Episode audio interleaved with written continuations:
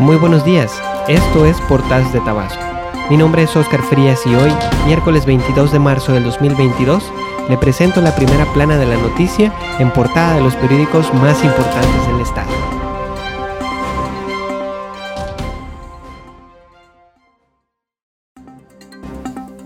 Tabasco Hoy informa: fracasa combate a corrupción, mínima eficacia del organismo para combatirla.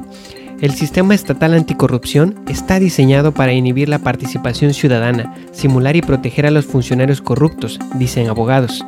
Le cuesta al erario más de veintitrés millones de pesos al año y ha recibido una sola denuncia en el último año. También informa que venden productos de desecho para consumo humano. Seguirá Congreso legislando en lo oscurito. ¿Qué esconde Morena? Y además, en Centla se ha disparado su venta, cazan guaos y pochetoques por cuaresma. Presente Diario del Sureste informa: en crisis actividad coprera. De las treinta mil hectáreas de coco que estaban plantadas en la entidad en los años ochenta, actualmente solo diez mil están en producción. El amarillamiento letal y plagas como el picudo negro y la ardilla han generado el debacle. También informan que C E P desaparecerá las escuelas de tiempo completo. I P propondrá al gobierno un festival similar a la feria y aumentan casillas para la consulta en Tabasco. Diario de Tabasco informa: analizar si el gobierno debe seguir subsidiando la luz. C C E T. Cúpula empresarial de Tabasco sostiene que si no hay condiciones económicas para seguirlo, se deberá buscar la homologación por parte de la Comisión Federal de Electricidad, porque se necesitan obras para derramar más economía y traer inversiones al estado. Igualmente, indiferencia de tabasqueños para denunciar corrupción. Solo dos demandas se han canalizado a la Fiscalía y son de la administración pasada, en la alcaldía de Centro, Lorena Álvarez. Novedades de Tabasco informa: por tráfico urgen más obras viales. Aunque se ha avanzado con los proyectos emprendidos durante la presente administración estatal para liberar y dar rostro a Villahermosa, más de ochocientos mil vehículos automotores estrangulan diariamente a la ciudad, por lo que se requieren por lo menos otros tres distribuidores, así lo afirman representantes de arquitectos, ingenieros y constructores de Tabasco.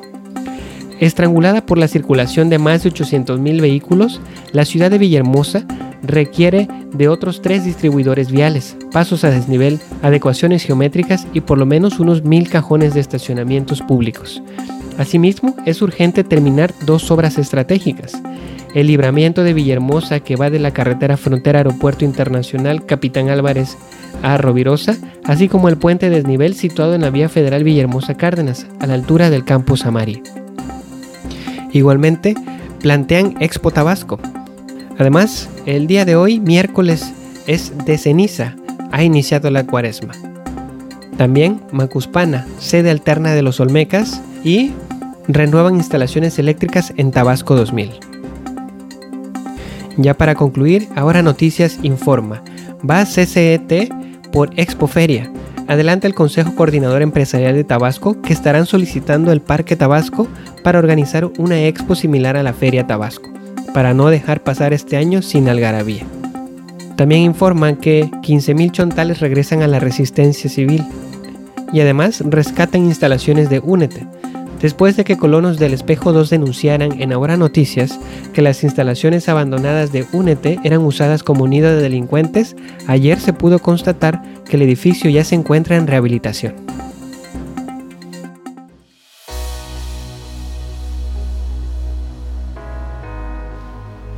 Esto ha sido toda la edición de hoy. Mi nombre es Óscar Frías y no te olvides de leer tu periódico favorito para enterarte de esta y otras noticias. Puedes escuchar este podcast por Tazas de Tabasco en Spotify, así como nuestras páginas oficiales de Facebook y YouTube. Muchas gracias por tu apoyo y nos escuchamos el día de mañana.